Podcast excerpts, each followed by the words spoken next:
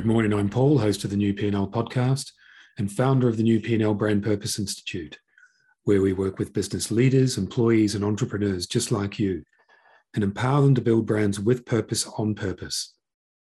And we do this through an extensive range of workshops, consultancies, strategic counsel, and keynotes. So if you'd like to discuss how to build your brand with purpose on purpose, then please don't hesitate to get in touch at principlesandleadership.com. The new P&L podcast is now listened to by business people, leaders, and employees in over 80 countries right across the globe. And it's something we're very proud of. And this week, we're going to give a massive shout out to all of our listeners and supporters in another one of those 80 plus countries, and that is Canada. A massive thank you to our Canadian listeners for your ongoing support and your belief in our global movement for more principled leadership and more purpose led business. You are an important part of this movement. And if you'd like to keep it growing, I encourage you to send a link or a recommendation to your colleagues, your managers, your business networks right across Canada. Let's keep the global movement for a new P&L growing. This week's guest is the awesome Alex Barker. Alex is co-author of the brilliant new book, How to Be More Pirate, a keynote speaker and coach at the Be More Pirate Consultancy, which works with businesses to help them reclaim their power, their purpose, and their true potential. So, Alex, a very warm welcome to the new P&L. Thank you so much for taking the time to join us. Thank you for having me. My pleasure. My pleasure. Perhaps we could start the conversation with you giving listeners just a bit of a quick background into who you are, what you do, and who you do it for. Mm-hmm. Sure. So, I'm Alex Barker, and I run something called Be More Pirate, which is actually about real pirates, but it began life as a book written by my co pirate and colleague, Sam Conniff, who's a a social entrepreneur originally. He wrote the book and it was published by Penguin in 2018.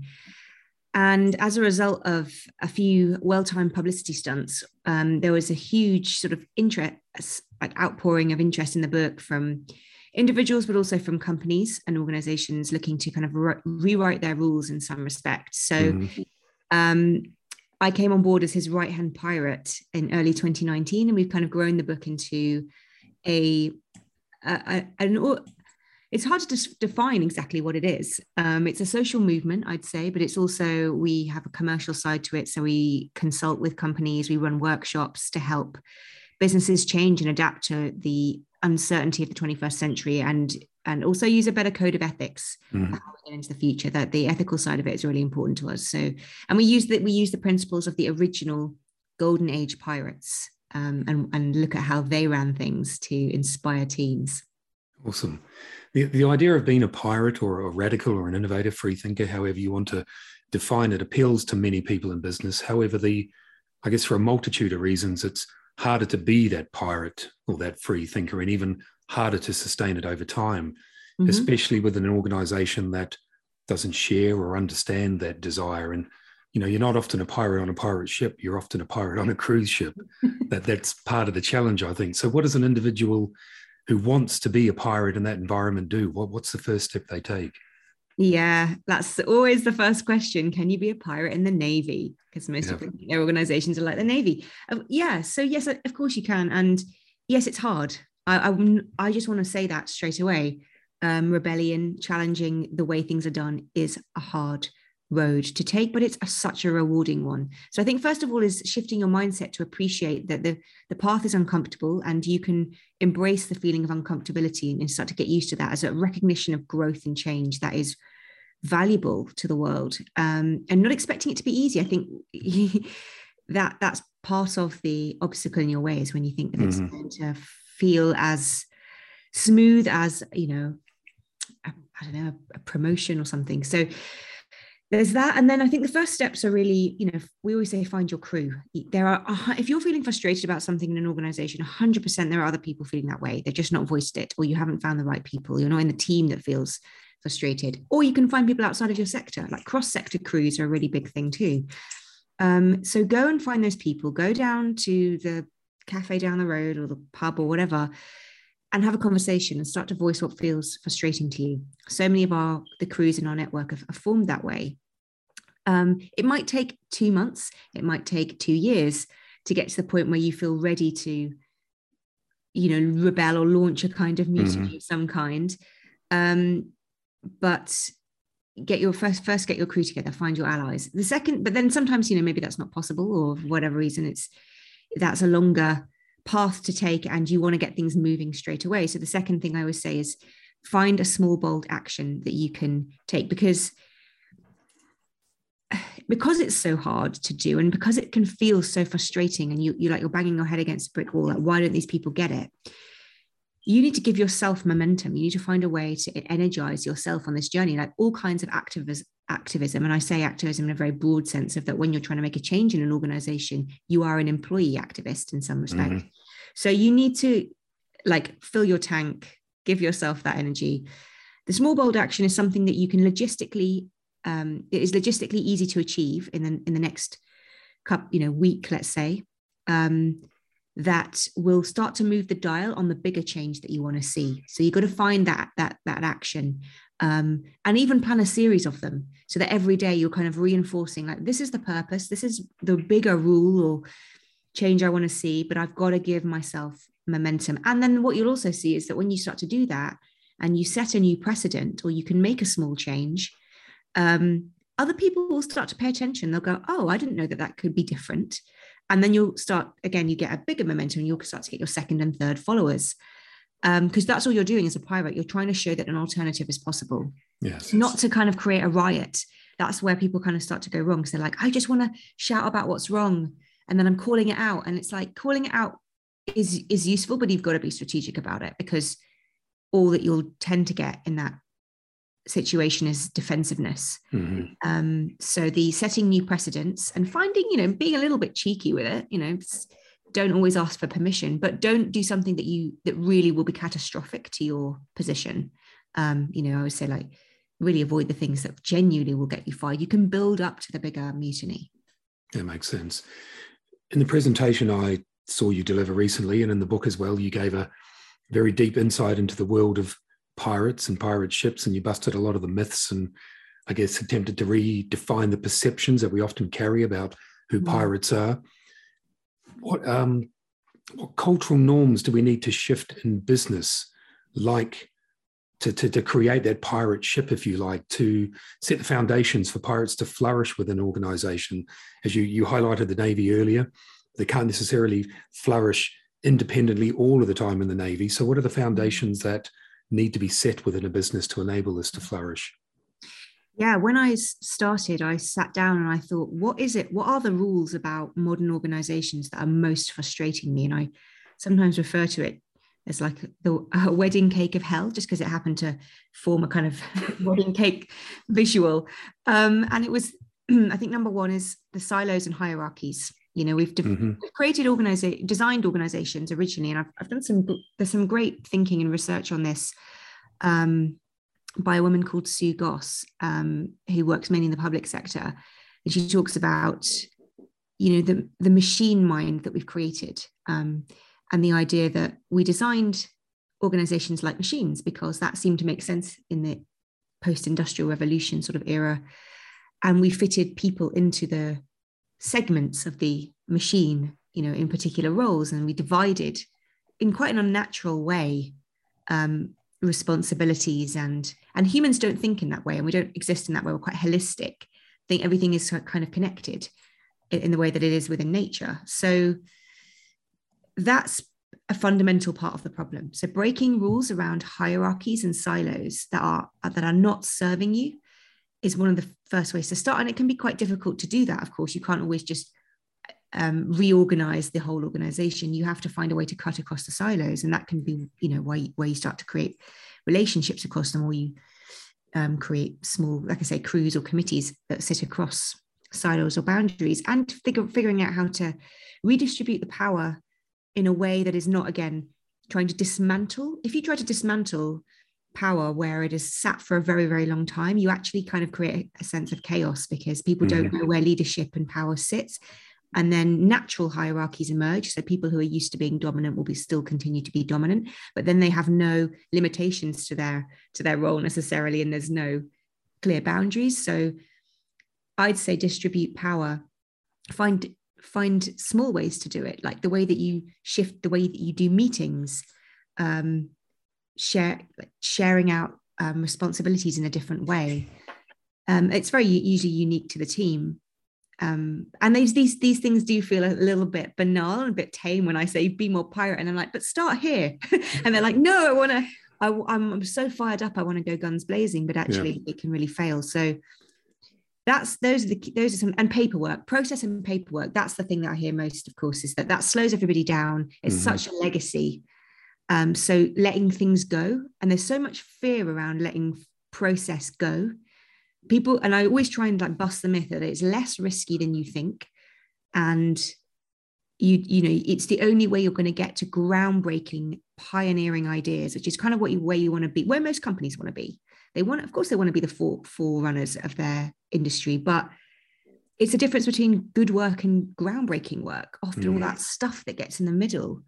Um, and we we just feel that it's it, it gives the illusion of doing work and so people cling to it and rely on it.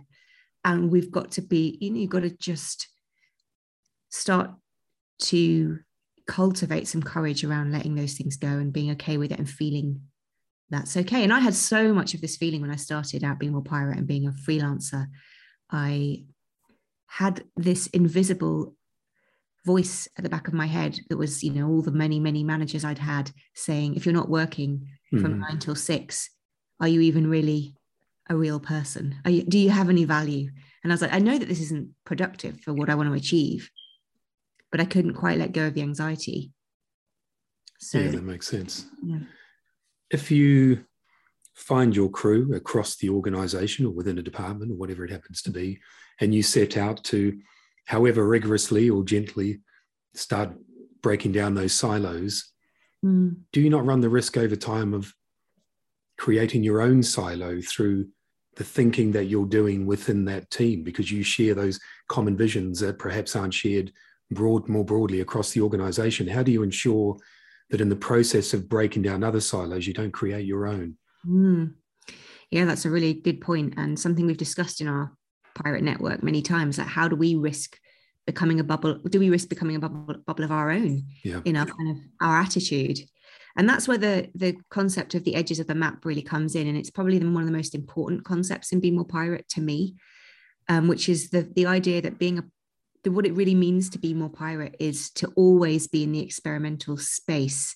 You, you can't be in experimental space all the time but if you're going to enact pirate thinking you have to kind of always be thinking like how do i how do i break this? The rec- the recognition that um once you get into a conditioned way of thinking it can always become dangerous because yeah. you become a slave to it. Um so i'd say i would encourage practices within any crew that once a month you do active things to disrupt yourself to disrupt your team to disrupt your bubble um, what we call going off the edges of the map, and you have to figure out what those edges are for you. So it's finding people and and spaces often that are unusual and unexpected and will maybe scare you a bit. Um, always asking yourself, who could I speak to who has a different perspective to me? Um, we don't do enough of that in society at large, and I think it's probably part of the reason why we've gotten to some of the problem into some of the problems we've gotten into. Yeah and they're not practices that are um, encouraged in institutions, whether they're workplaces or schools or anything. So that's what I always encourage teams to do. It's like this is you've got to realize that the purpose of you your your purpose can't just be growth, productivity, producing the next thing. It's got to also be this the the, behavior the behaviors that actually create an innovative and um, responsible mindset. I think, and and it's got to be going off the edges. Um, and again, those are things that are quite specific to people. You know, I, I remember a really early Be More Pirate meetup, somebody, a woman said to me, oh, I've just had a 30 minute conversation with a train driver and I, I've never spoken to anyone who works in that industry before. And I now understand why the trains are on late all the time. And I don't feel quite, I don't feel so grumpy about it. It's, it's a silly example, but um, just bringing people together like that, um, I feel very, I feel very strongly about I want to explore that a little bit more because in the, the chapter, The Mutiny Mindset, you state that a pirate is not a fixed personality type or an archetype of any kind because it's not in a permanent state. And if it would be, it would become predictable. Um, and I totally agree with this. However, in the context of a, the day to day machinations of most roles, it's very challenging to stay on top of everything else, let alone to consistently and consciously shapeshift, if you like, to keep that pirate thinking going. It's a big conscious effort what is your advice to listeners about how they put that ideal of a concept, if you like, into practice? What are the tools and techniques that they can they can apply to bring pirate thinking to the to the fore of their consciousness? Mm. Yeah, I mean, I want to challenge you a little bit back there, Paul, because um, this is how my my pirate mentors and coaches challenge me. It's like, is that just a little bit lazy from organizations that oh, we haven't possibly got time because we've got too much on our plate? Well, partly you need to let some stuff go because you've got to recognize you've got this is I think it comes back down to the the the first foundational work that you would do as a pirate and where some of the stories in the book I share is that there's usually a moment of decision that people make where they go, Am I going to take this seriously or am I not? Um, am I going to be pirate or am I not? Um, and part of that is the recognition that you can't just continue as you've been going on for ages. You have to make a decision at some point that things need to change and that's got to start with you and you and so the i'm not asking people to go and disrupt themselves every day but i'm saying can you can you factor this in once a month yeah. can you make a conscious effort. And if you need to you know if i was to say what's a, a, a support mechanism? Find an accountability buddy find your other pirate who's going to do this with you. Um, because again growth and change is not comfortable. And that was a, the line that stood out to me me in be more pirate in the original book was we've got to get more comfortable being uncomfortable. To recognize that this process will not feel the way that familiarity feels to you yes. because that's not the point of it. So of course and and talk to each other you know i that's where our, our crew comes together a lot of the time and we go oh god today's been like awful because i had to say the thing that i did you know that everybody else wasn't saying. And of course i got to look at a lot of strange looks and i feel that i'm going to face an uncomfortable confrontation about it. But then i'm like well that's what we're here to do. That's what we've agreed upon together. These are our values. We know that these are our values and we know that these are the behaviors that have to stem from them. So lock it down. So i'm just saying come back to the people who come back to the people who will buoy you up who you recognize are other pirates who remind you of who you are and what you want to achieve. And don't and yeah and don't be sucked because if you're in the environment of work you're going to be sucked in by their norms. Mm-hmm. even if you've recognized intellectually that you want a different one. So yeah i'm not saying i'm not going to say it's a silver bullet because that's what questions you always get asked. What's the kind of silver bullet to get me from A to B with no real yeah. and no. there was a part in the book that really made me smile, only because we've all experienced it. And that's said you when you run a Be More Pirate workshop, there's always one voice that pipes up with something along these lines. I'm the pirate. I've never taken things at face value. I've always disrupted and be the rebel in the group. And it made me think is the biggest challenge that you face and that organizations face, not the fact that people would like to be more pirate, but actually that there's a lack of self-awareness. You know, businesses think they already are pirates, they already are innovating, when in mm. fact they may be iterating as opposed to innovating. They're confusing the two. Mm. Is the big challenge a lack of self-awareness and ego rather than the desire, if you like? Sometimes it is, yeah. Yeah, I would agree with that. There's lots and lots. I mean, you know, the language is challenging. There's lots of people who call themselves disruptors, innovators, pirates, whatever and there's lots of versions of piracy out there that I don't really agree mm. um, and that's why I continually always reiterate the original pirate principles that I'm referring to when I say pirate because again it's it's coll- it's collective before the individual or at least equal to the individual let's let's call it that because mm-hmm. we honor the individual and their their agency and their freedom but there's no dominance um so I think, yeah, I, I, I, think if you to go back to your earlier question about what are the problems and things that need to change in organizations, ego and lack of self awareness are, are two of those things because business models, in terms of their emotional intelligence, have been quite poor historically. And that's because the culture has required a, leader to lead in a particular way. They've mm-hmm. required to lead as the strong man, and that's echoed in politics, right? So we've got to dismantle that too. We've got to dismantle that culturally and that again is small steps huge and that's why i quite like the, the redistribution of power because when you start to break down structurally redistribution yes. of power you also start to break down ego uh, as well. Um, so yes i definitely think that is a problem. Toxic egotistical leadership is but i think you know again the rewriting of the rules is the central premise. And so you can rewrite the rules in any way that you deem appropriate to the situation you see in front of you. And I think one of the rewrites would be um, how can you bring awareness to poor leadership styles you know mm-hmm. what, what kind of things can you can you do and how can you also and i the, the thing the the way that i advise and support people to tackle that problem is you can't if somebody is um, working ha, has what let's say is a, a, big ego or the ego is foref- forefront of their their leadership style you can't just go in and say you're wrong because you're you're you're meeting the problem with the problem. Yes. So you have to the way i approach it is to recognize that everybody is a product of their environment to a degree. And if you've worked had to work in that way for a really long time a lot of people who have a dominant leadership style have had to be dominant with other people who are dominant yeah. right? And that's the only way they could achieve anything and get things done. And let's recognize that that did get things done and it worked for certain um, things that needed to be achieved in a moment in time but it's not working anymore. So it's simply a sense of there's an there's got to be an evolution. So i think creating a different narrative around how you dismantle that kind of behavior um, is effective. Usually effective it's, it's challenging yeah absolutely you you talk in the book about uh, how to find power in a crisis. And I, and I have this belief that many businesses and business owners have discovered a level of creativity and innovation and resilience over the last couple of years that perhaps they didn't feel they had inside them. You know, the shutters literally and figuratively came down. They had to find new ways to reach customers and they thought more creatively and perhaps turned to more people than they ever had to source those more innovative ideas. Mm. How do business leaders now tap in to this reserve of creative thinking and innovative thinking using the be more pirate methodology to to deepen its strength at the heart of the organization to enable it to to grow creatively and innovatively in the future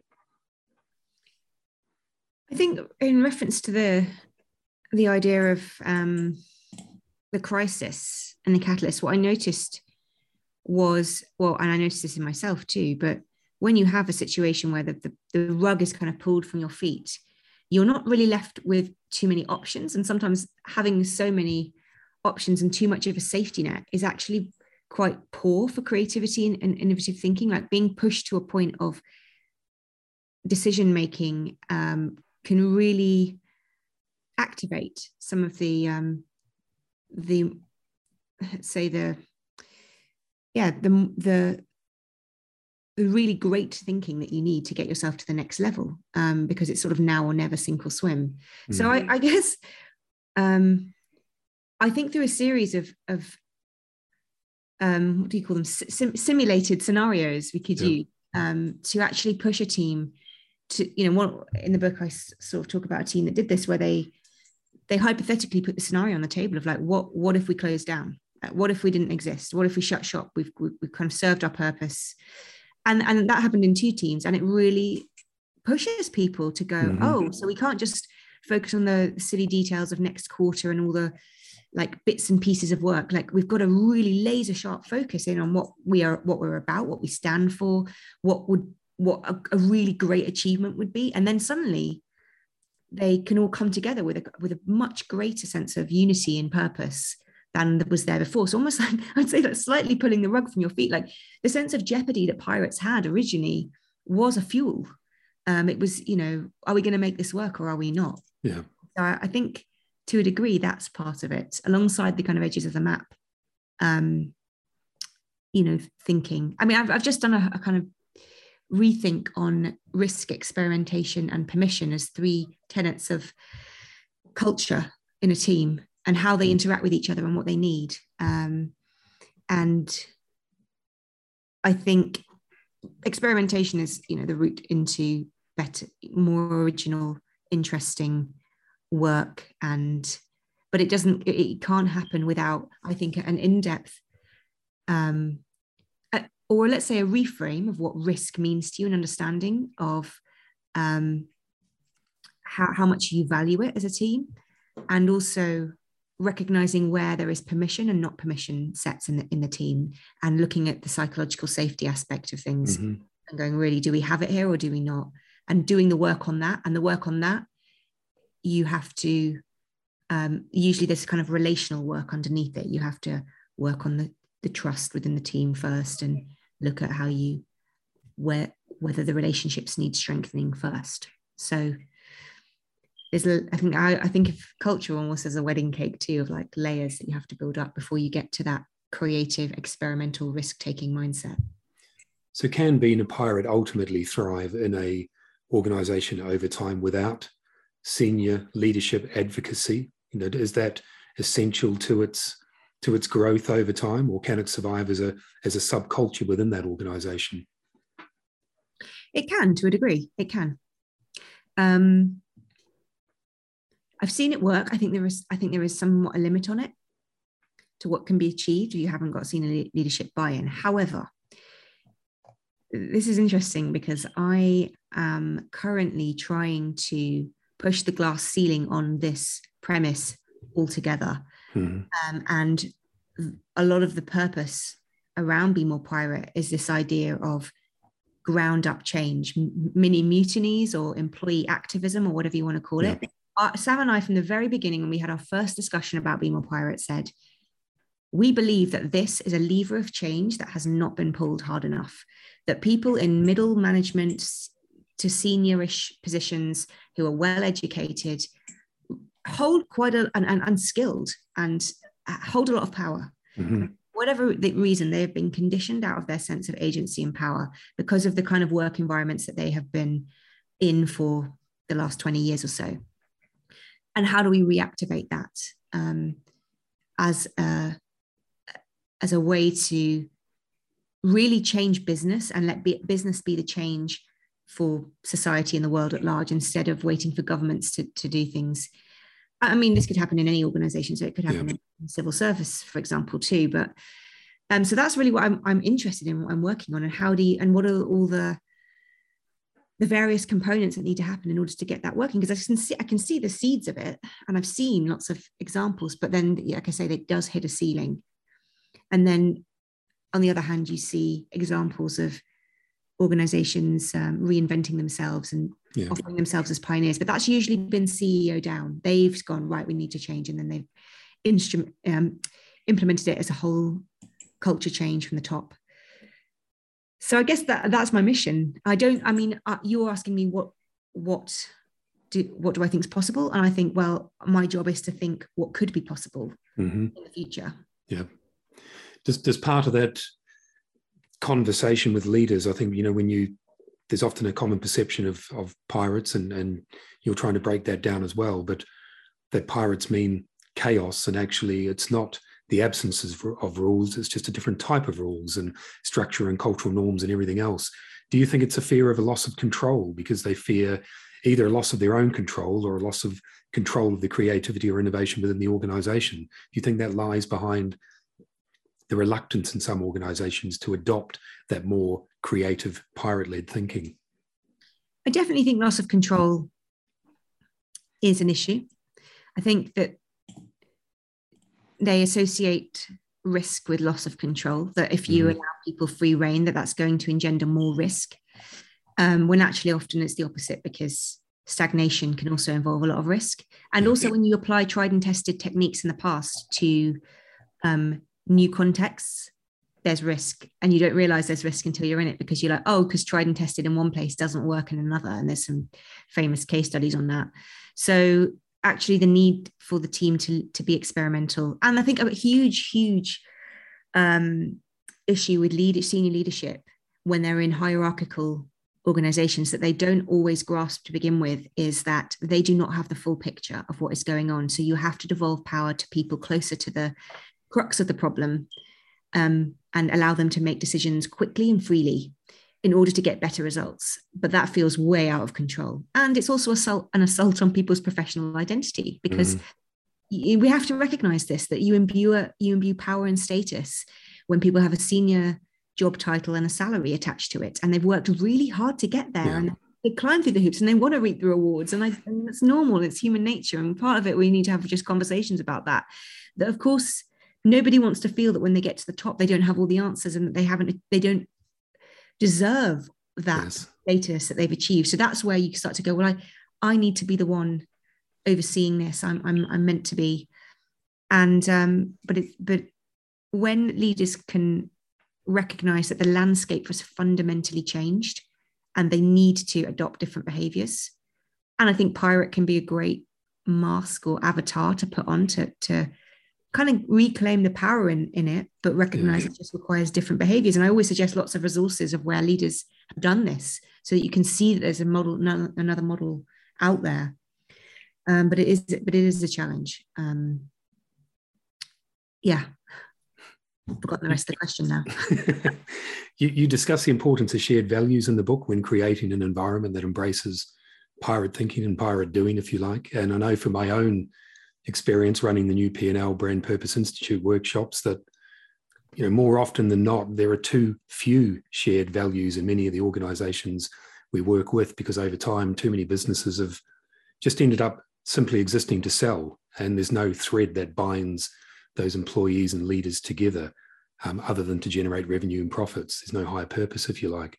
From your own expe- experience in the workshops you deliver how do you move those teams towards shared values in an organization that perhaps has few shared values? Mm. Yeah. Um, we I have something called uh, I think of as the, the pirate code canvas, which is a way of um, moving them away from just values and, and thinking of it as a code, mm-hmm. because the code is a marrying of values and behaviors. So it, having a having a value is pointless if it's not shared um, it's not created through consensus and it doesn't have practices and behaviors attached to it so yeah that's i i do the problems i see is you're right there aren't shared values because they're imposed from the top down or there's somebody i've even i've had this i've experienced this quite literally myself in previous workplaces where yeah. we've even had an external agency come in and say here's your new mission statement and we're like, wow, okay. um, they're like, what do you think of it? And we were like, yeah. not not great. Um, yeah.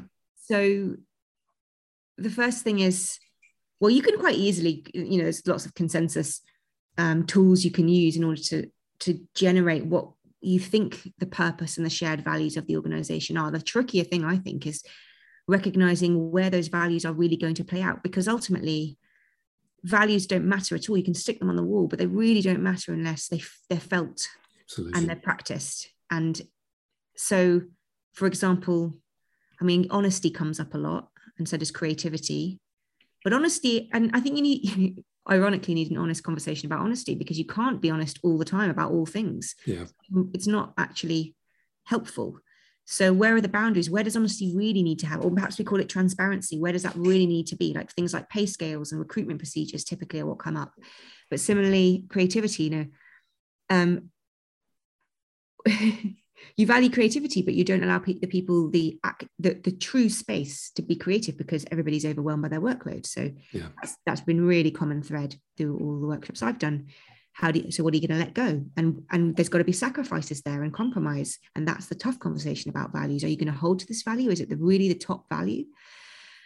Um so that's how i do it. We i i get people to first usually the consensus on the values isn't difficult because they're just words at the end of the day or maybe there's a statement about the value. Then it's like can everybody make suggestions on what practices and behaviors um, represent those values and then you start to get a, a little um, sense of uh, where where it's where there are gaps and yeah. where feel and then there's a third stage often of okay so where do we think those values are not being met in behaviors and it's in, uh, interesting i did this recently with um not a team but a a group of scientists all around the world who want to tackle climate change, but they're all attached to institutions. So they're mm-hmm. all bound by what they can and can't do. So it was like, who are we as a crew? They know what they stand for. They want to tell the truth about the climate science that they're seeing, but they had to come up with um, some boundaries around what behaviors are are going to represent this crew. You know, many of them are, are part of Extinction Rebellion or other protest movements and things and where are the boundaries on that? They, they believe mm-hmm. in non non-violent protests but there are certain things that cross the line there. So they needed to to establish what those core practices and actions were together. And also things are boring things around governments like how do you know when a new scientist wants to join what do we expect of them? Um, what's the what's the reality of what they have to do and say or you know do they have to make a pledge something like that? Yeah. so things like that you touched on courage earlier on and trust as well and it, it does take real courage uh, as a leader to move an organization from a more traditional way of thinking to one based on more pirate thinking or creative thinking innovative thinking and leaders also have multiple stakeholders to convince that are not always walking in the same direction, if you like, either. What's the first practical step for a business leader or an owner listening to this conversation today? What's the first practical step that they could take tomorrow to start down the route of not just thinking about pirate, being more pirate, but actually applying it in the business? Mm. I couldn't say that there is, I mean, again, I'm really averse to there being a formula or a recipe. Mm-hmm because um, everybody's in a different starting point and that's why we call it be more pirate because you're moving yourself down your pirate spectrum yeah. but um so it depends on on on how far on where they've gotten to. You know i would say that it does start with the, the values piece like what do i stand for? You know really trying to nail that down um, first and foremost and recognizing the gap between where you want to be and where you're at. Um, I always think that the second most important thing of a pirate to act like a pirate and be a crew, and this is not where people think pirates start, and why I challenge Sam on the rebel part of his framework. Mm-hmm.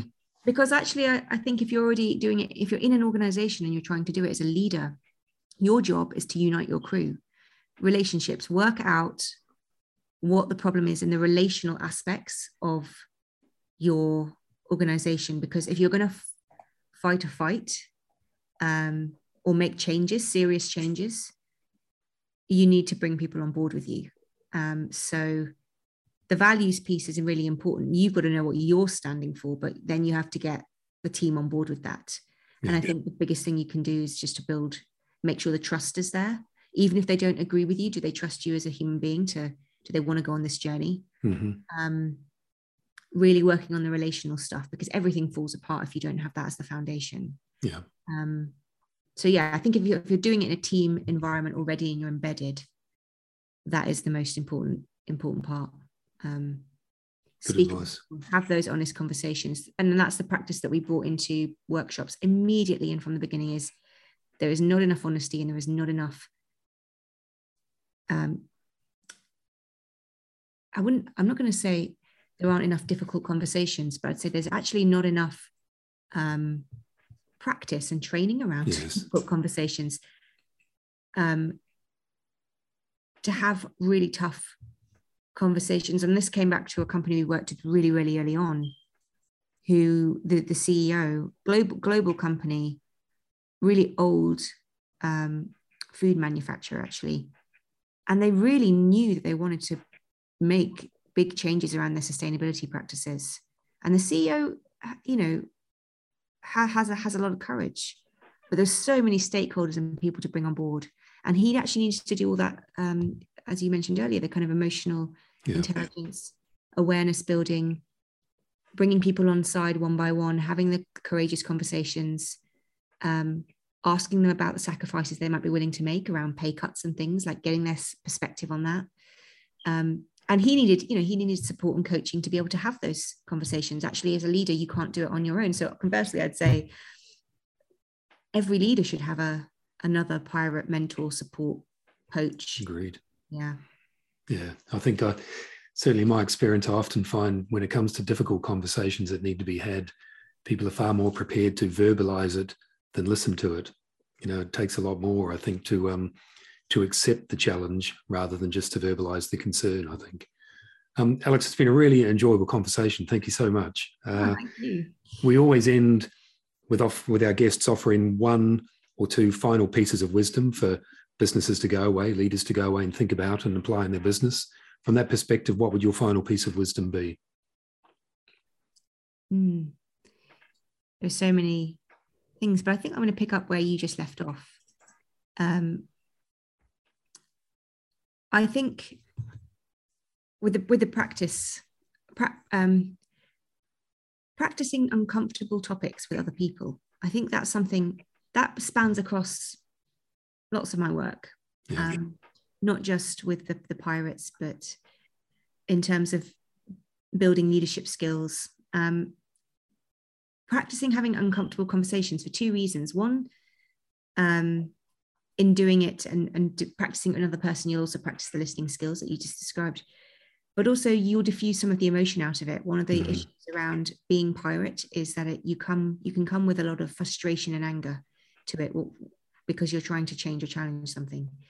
Um, but if you voice your concern with all that emotion still at the surface level, you create um, defensiveness because people receive your emotion and don't receive your message. Yes. And so take time out, take time out to verbalize it and refine what you want to say. Uh, it really does matter, in my opinion. And it can be the linchpin between somebody really hearing you and wanting to join your crew and your cause and or seeing you as a you know a right pain.